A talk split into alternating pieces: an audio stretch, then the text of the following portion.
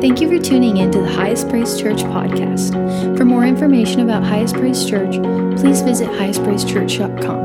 We hope you enjoy this message from Pastor Jordan Lancaster. Would you turn your Bibles to Mark chapter nine? Mark chapter nine. Uh, as we speak right now, we're here worshiping, and uh, our youth pastor, Pastor Ryan, is seven miles down the road at our friend Mount Olive Baptist Church giving a word. And so let's just be praying for him. And I uh, believe that God's going to do something awesome down there. He's with Pastor Anthony Clemens, who's a dear friend of ours. And so um, I'm excited when the kingdom of God comes together and we start just preaching all over the place, right? In our own community. In our own community. That's, that, that's a sign of a healthy community. That is. It is. Um, today, uh, I want to bring something to our attention um, of, of something I believe that is very important. And it's on the topic of trust and trust issues. Um, does anybody here have trust issues? You don't have to raise your hand. Oh, y'all, y'all did it anyway. I'm loud and proud, brother. I ain't got to. No, it's not y'all. It's first service. First service has all the trust issues. You, you guys, you guys are good to go. No, um, yeah, just first service people. They only come then. Um, but hey, listen, we, we I want to talk to you about trust issues today, and it's not in the manner probably of what you are thinking. It's not. Um, it's really not tied to forgiveness or anything like that, but but really about trusting and believing God. And in Mark chapter uh, nine, verse sixteen, we're going to dive into this, and we're going to go go somewhere today. I believe God's got a word. Um, in verse sixteen, let's read this together. He said, "And he asked the scribes, 'What are you discussing with them?'" Some versions of the Bible uh, state, "What are you uh, arguing about?" Again, Uh, they're, they're church people, and they're arguing with each other. I know that's not y'all. It's first service again. They have all their issues and all the problems. They're the ones that argue. But listen, hey, what are you arguing about? What is it that you're speaking about? And and uh, when this question is asked, you can't just look at the words on the paper. You have, actually have to understand what Jesus is trying to do here. And what he's trying to do is he knows what they're discussing, right? He knows. He knows all things. He's omniscient. He, he understands and knows what's happening in the conversation. But how many know it's important to know what is coming out of your own mouth? He's not asking them in order for him to know. He's asking to bring to their attention and awareness what they're saying themselves. The Bible says that the power of life and death is in the tongue. And so he wants you to be aware. I teach my kids all the time, hey, I want you to make sure you think before you speak. And so he's asking them here, and I believe more than ever before, it's important to know what kind of words are coming out of your mouth. What things are you saying to yourself? What things, how are you re- representing the gospel with your mouth? And how are you representing, what are you speaking into your own lives? You can be your own worst enemy. And, and speaking, so be aware of what is coming out of your mouth. So he says, what are you arguing about? What are you discussing? Verse seventeen, then one of the crowd answered and said, "Teacher, I brought you my son who has a mute spirit. And whenever it seizes at him, it throws him down. He foams at the mouth, gnashes his teeth, and becomes rigid. So I spoke to your disciples, and they should cast it out, but they could not." So he answered and said to them, "O faithless generations, how long shall I be with you? How long do I have to put up with this? How long shall I bear with you? So bring him to me." Verse twenty, then they brought Uh, the boy to Jesus, and when he saw him, immediately the spirit convulsed him, and he fell on the ground and wallowed, foaming at the mouth. What if I closed right here and left y'all with that? That'd be something else, right? Be something else. This is the Bible. It's real and it's true. It's alive. And but this is one thing that I believe that that happened that we all should ask the question of in our life. He says, so he asked the father after this all happened, he says, how long has this been happening to him? How long, in other words, he's saying this, Father, Daddy, how long have you been dealing with this situation? How long has this been going on in your house? How long have you been fighting this fight? And how long have you been dealing with this situation? Because I believe right now that Jesus was asking him this question because he knew that in this moment, no matter how long, he's saying, Daddy, I want you to take inventory of how long you've been dealing with this. Because you take them to everybody else, but now you brought them to me. And because I'm here right now, you're going to finally be done with this situation. The wait is over and the freedom is coming to the house right now. Now, Hallelujah. And listen, I want to bring a word to somebody right now that I want to, no matter how long you've been battling and dealing with something, it may be something with your children, it may be something with your family, it may be your finances or your business or in your mind, but I don't care how long, today, if you meet with Jesus, Jesus said it has to end today. Hallelujah. How long have you been putting up with this? Because it ends today. Everybody say today. If you receive it, it will happen in your life. It has to end when Jesus shows up in the situation. So Jesus says, how long, Daddy, how long have you been putting up with this stuff? And I want you to know there are things in your life that you are tolerating right now that Jesus has already dismissed from your life. You, you can today receive the freedom that was bought on the cross two thousand years ago. Hallelujah. Jesus is here in the room. So how long have you been putting up this? And he said to Jesus from since childhood, and he has thrown himself both into the fire and into the water to destroy him. But if you can do anything, have compassion on us. Show your love. That compassion is, is show your love to me. Show me that you care about me. Show me that you really really care about my boy. Show me that you care about my hurt. Show me that you care about my broken. Show me that you care about what I care about, Jesus. Show me. If you have compassion on my son, have compassion on my situation. But if you can, have compassion on us and help us in this moment. In verse twenty-three, and Jesus said to him, if you can, how about if you can? How about you believe? See, the question is not if Jesus can, because he already has. The question is not if he can do it. The question is, can you believe him for it? And it's not whether or not Jesus can. And most of us don't have and haven't experienced God at the level we're supposed to because we don't always believe and trust that he can. But he turns it back on the man and says, it's not if I can, it's if you can believe. If you can believe. Because how many know that in this moment, Jesus can do anything but fail? He said, if you can believe, all things are possible to him who believes. And verse twenty-four, immediately the father of the child cried out. Everybody say, cried out. And said with tears, with tears. He crying out with tears. It means something to him. He's having a moment of intimacy with Jesus. Like emotion is coming from a place that he probably hasn't had in a long, long time. He cries out with tears and he says, Lord, I believe, but help my unbelief. Lord, I believe, I believe as a Christian, but in this moment, I'm having trouble believing right now. Like, I believe that you're able, I believe that you're a healer, but I'm just struggling with the idea that you're my healer. I believe that you're the Messiah, but I'm struggling in the moment, trusting that you're my Savior. I, you know, as a as a pastor, I, I trust you, God, for your provision, but in the moment, I don't see anything coming in. So, God, I, I'm having a problem trusting you as my supplier. God, I believe you're the way maker, but I'm really struggling with that you're my way maker. Anybody ever been there? Lord, I believe, but help my unbelief. Help my situation. Help my My unbelief. And so the words that, that he is speaking here are, are a declaration that is vulnerable yet powerful. In verse twenty-five, when Jesus saw people running together, he rebuked the unclean spirit and said, deaf and dumb spirit, I command you, come out and enter him no more. Then the spirit cried out, convulsed him greatly, and came out of him. And he began as he became as one dead, so that many said, he's dead. Many said, it's not going to happen. Many said, it's over. Many said, Jesus has failed. Many said, there is no hope. Verse twenty-seven, but how do you know Jesus said is what matters, right? In verse twenty-seven, but Jesus took him by the hand, lifted him up, and he arose. Everybody say arose. I believe some stuff is going to get up today. Um, there's one thing that I want you to... I want you to, to focus on, and, and that, the, that the Lord really dealt with me this week, is the statement of when the Father says, I believe, but help my unbelief. And so I began to really dive into this and, and really figure out what exactly is happening contextually in this scripture. And so I went back to the Greek and I looked up these two words.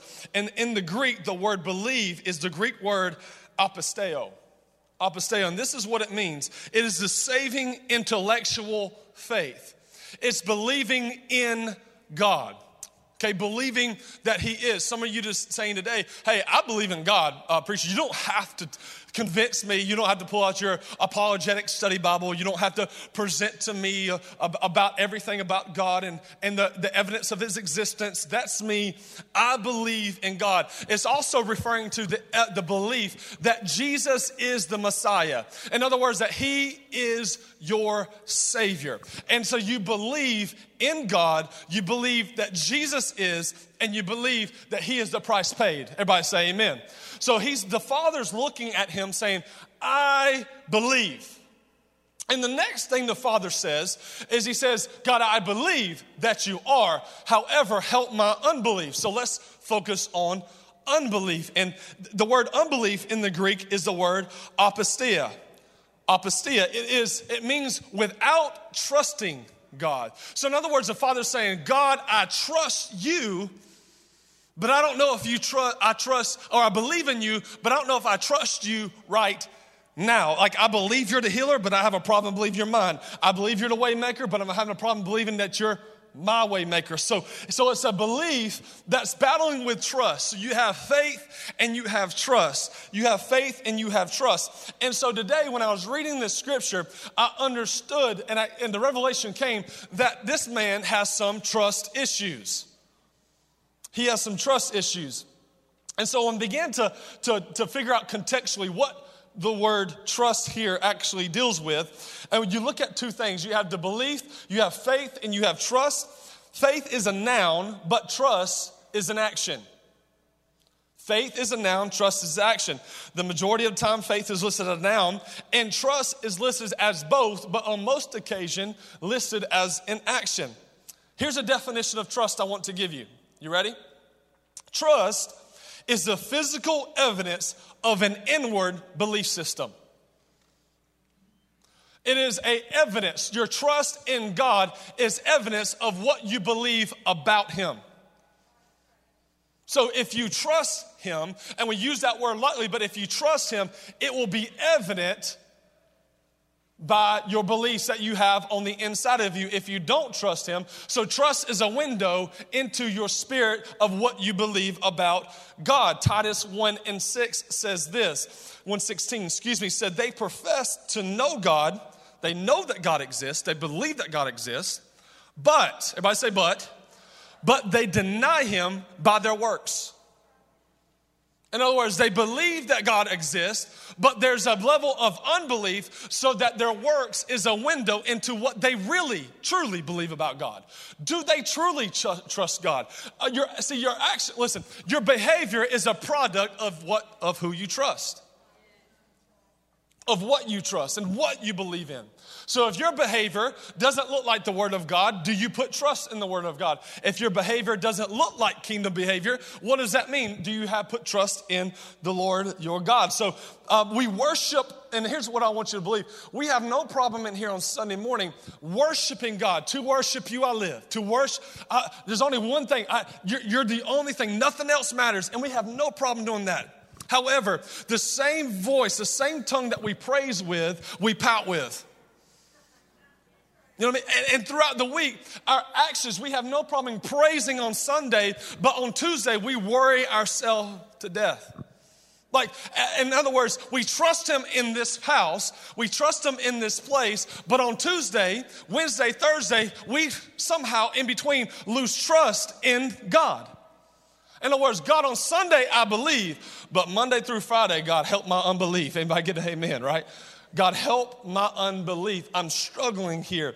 And so we have to get to a place where we don't trust him. Listen, we don't trust him in a manner. We don't just believe in him to go to heaven someday, but we trust him and believe in him to bring heaven to earth today. It wasn't enough for this man just to believe that he's going to heaven. He needed Jesus to do something right now. And he said, Lord, I believe that you are, but I need you to be mine. I need to do something in my life today. So faith is going to, listen, faith in Jesus is going to get you up there to him. Trusting and fellowshipping with him is going to get him to move down here. Does that help you? All right, so how do we how do we put faith in how do we put faith and trust in God? Number one, what I want you to know is fellowship. Fellowship. Fellowship is this, trusting in his love. The Father came to Jesus and says, Lord, have compassion. Have compassion. Father, Jesus, I'm coming to you and I need to see your love. I need to feel your love. I need to know that in this moment when my back's against the wall and my son is convulsing on the floor and things are happening all around you, I need to know that when my back's up against the wall, God, you'll tear the wall down and you'll walk right in the room. God, I need to know that you're mine. I need to see you move in this situation. I need, I know he now knows that he can't vicariously live through anybody else. You can't vicariously worship through this great worship team that we have. You can't vicariously listen and preach and declare God by the voice of the pastor's mouth. You have to say, God, I can't vicariously live through anybody else. I need you now. It's a cry of intimacy by the Father. He's saying, Jesus, help my unbelief.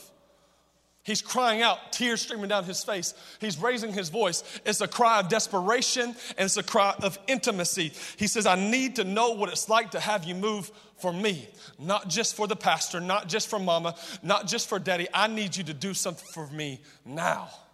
I need to see it in my life. See, the Father understood that nothing changes without fellowship. Nothing changed without fellowship. The fact that he thought that Jesus was the healer wasn't enough to change his son's scenario. I want to say that again. The fact that he thought that Jesus was the healer, he believed that Jesus was the healer, wasn't just enough to change his scenario. Because, it listen, it wasn't the idea of revelation. It was the engagement of fellowship that changed the situation.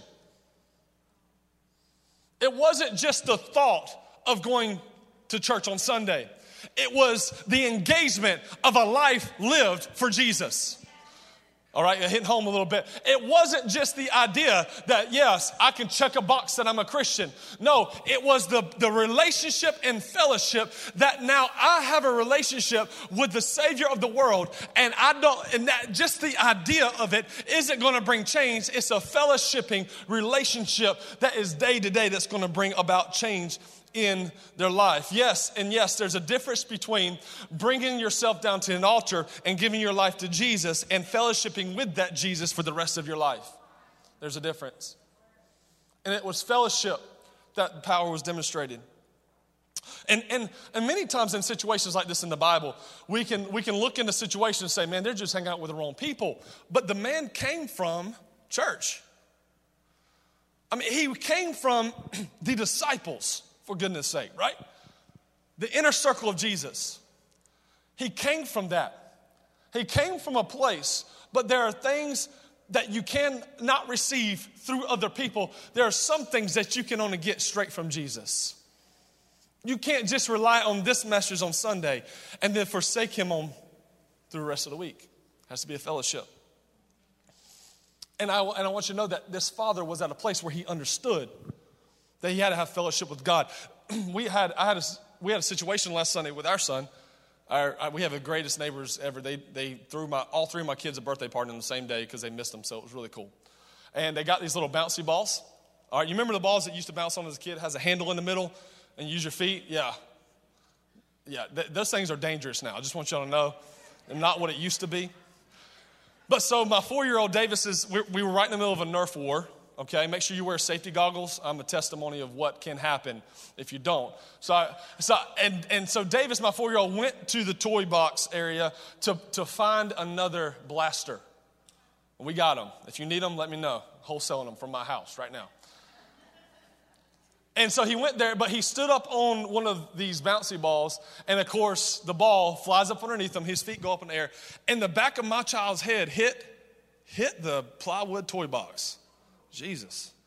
And in that moment, of course, he's crying. And in that moment, I run over to him and I pick him up and I grab him and I put my hand on the back of his head and my hand is in a pool of blood.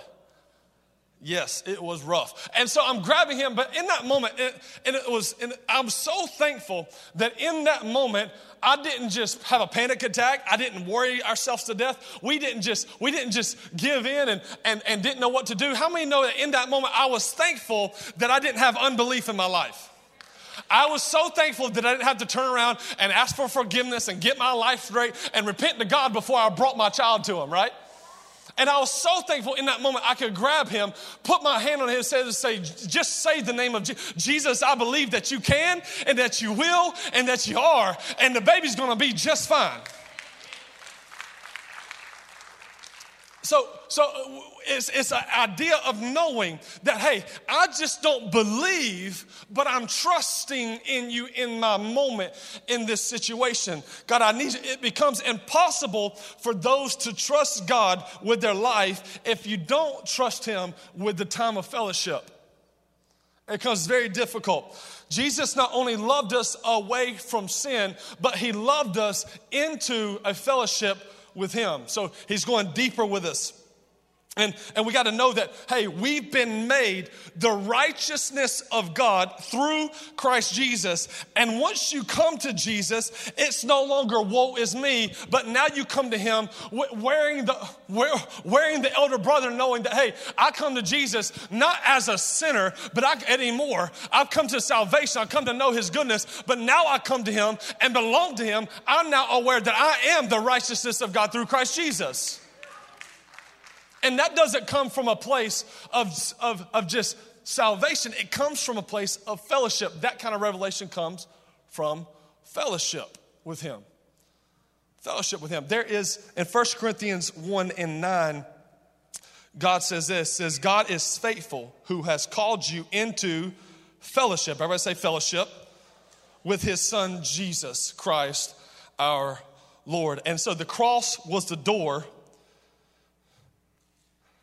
that Jesus opened, not for it to be over, but for you to walk in fellowship that is brand new.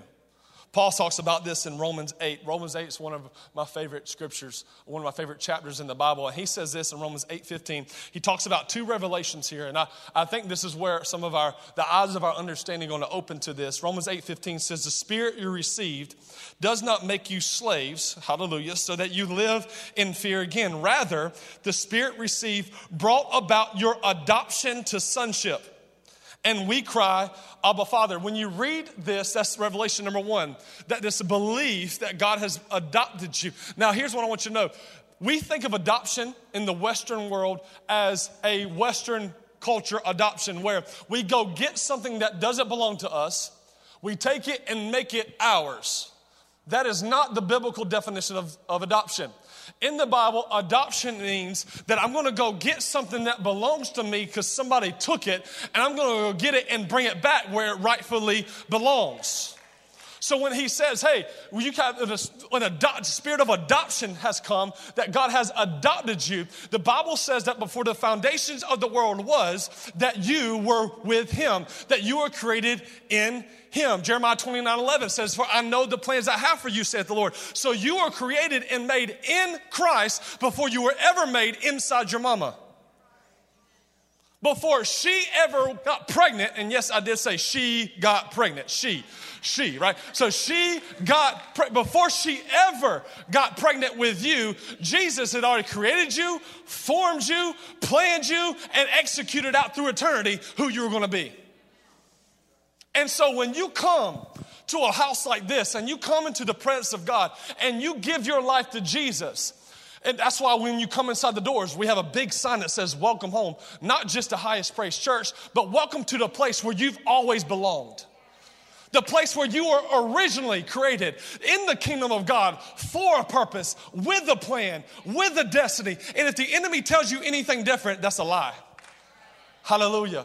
And so that's why a sinner can come into a house like this and to a time like this, and the presence of God fill the room, and something on the inside of them, the spirit of adoption starts to take place, and they say, I don't know what it is, but I feel like I need to give my life to Jesus. I don't know why, but I feel like there's purpose in the house. I don't know why, but I've got to make a decision. You know what's happening is adoption is happening.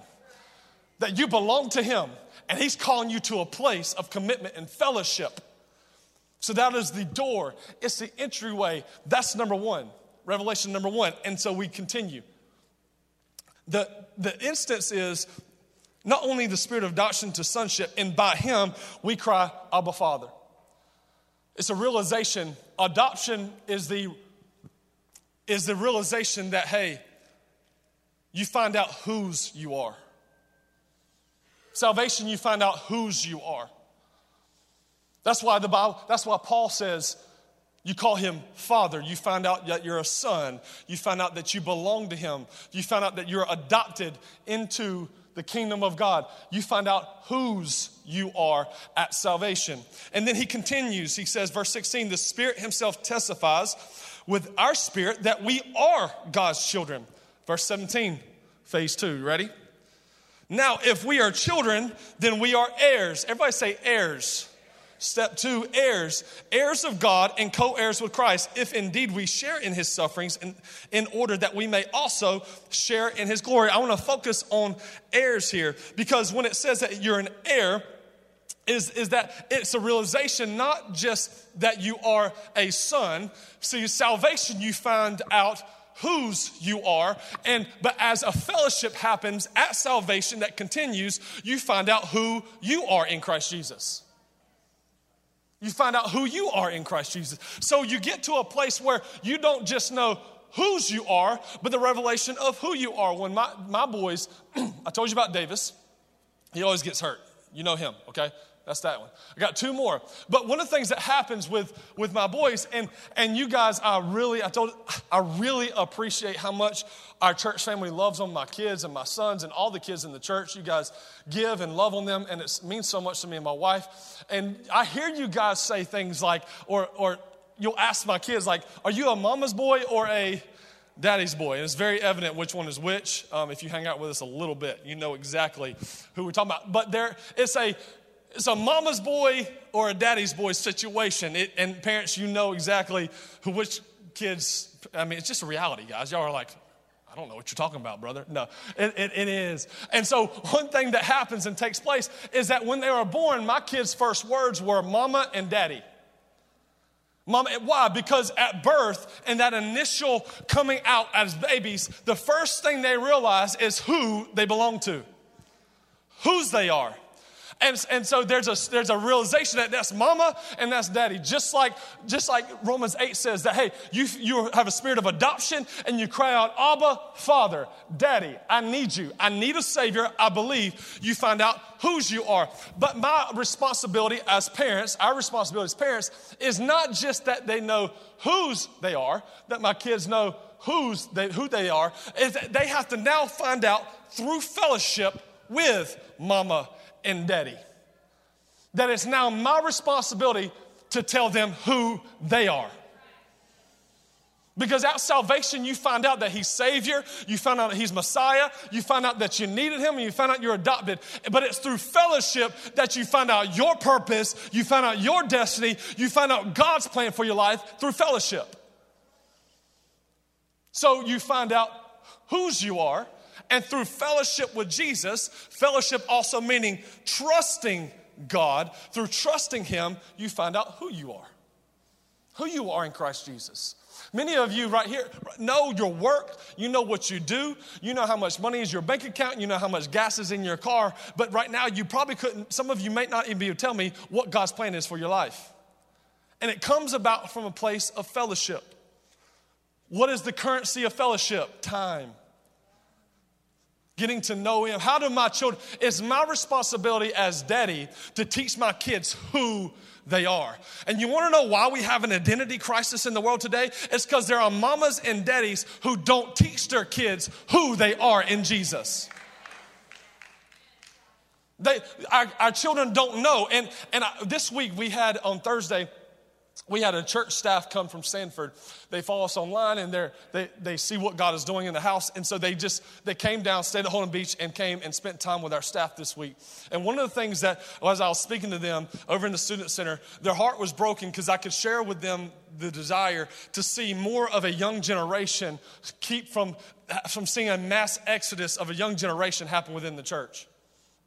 And their heart would cry. They're a church plant. They've only been planted since February. But they're seeing the struggle that is happening to keep the generation hungry after God. And the, and the conclusion with tears running down their face, tears running down my face, the, just the cry as pastors was that, hey, the problem is, is that there is a belief on Sunday in the house, but there's not a trusting Monday through Friday.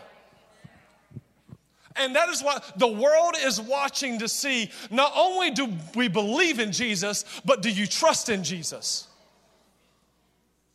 So when, when you are served a notice or you're served a bad report or you encounter somebody that, that you're not just you're not just believing when times are good, are you trusting him when times are bad? You take lemons and you squeeze it and you get lemon juice, and you take oranges and you squeeze it and you get orange juice. Why is it that when we get squeezed, anything but Jesus comes out? And so the world is watching. What happens when pressure comes? What happens when opposition comes? Are you trusting? Because trust is, is a revealing of the belief system on the inside of you. What happens? What happens when you trust? What happens when you believe God?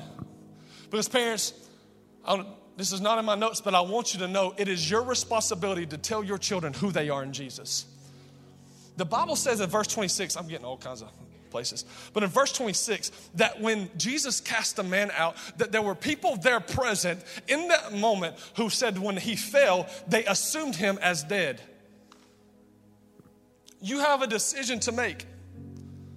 Because if you don't tell them who they are and tell them that there is life, that there is purpose, the world will tell them that they're dead and that they're lost and that there is no hope. And the father had an option in the moment to believe and trust in Jesus, or, which too many of us do, we weigh and, and we hold on to the opinions of man. In that moment when Jesus spoke his word, the man fell dead and in the, or down and they assumed him as dead, and he had an opportunity. Does he lean on the opinions of man, or does he trust God?